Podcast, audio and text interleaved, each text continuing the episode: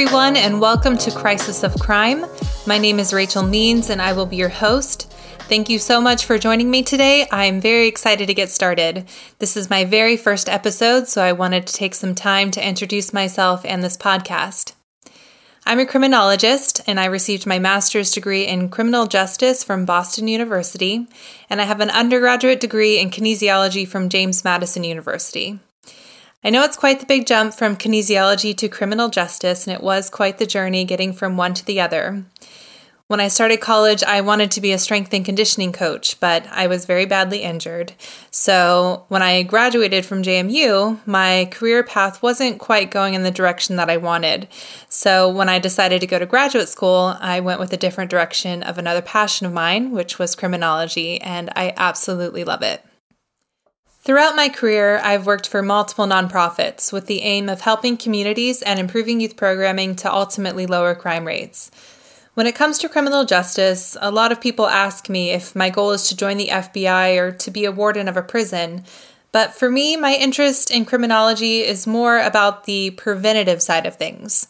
I like to study why crimes were committed in the first place and what were the circumstances in someone's life that led them to that point.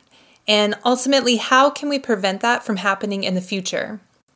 Throughout graduate school, I focused a lot on childhood and adolescence and how experiences we have when we're young can affect us in adulthood, criminality being one of those effects. In this podcast, I'll be discussing multiple topics under the criminology umbrella. I'll go over the theories of crime, the history behind them, and which ones are still relevant today.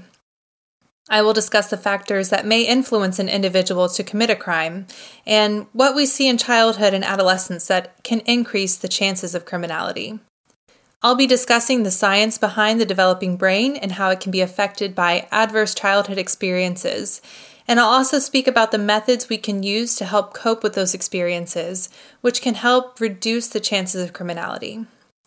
Additionally, I want to discuss our criminal justice system and how it needs to be changed to be more rehabilitative rather than custodial, and how this can affect recidivism rates. If this is the topic that interests you, I hope you will join us for future episodes. I also hope that everyone is at home and safe and healthy.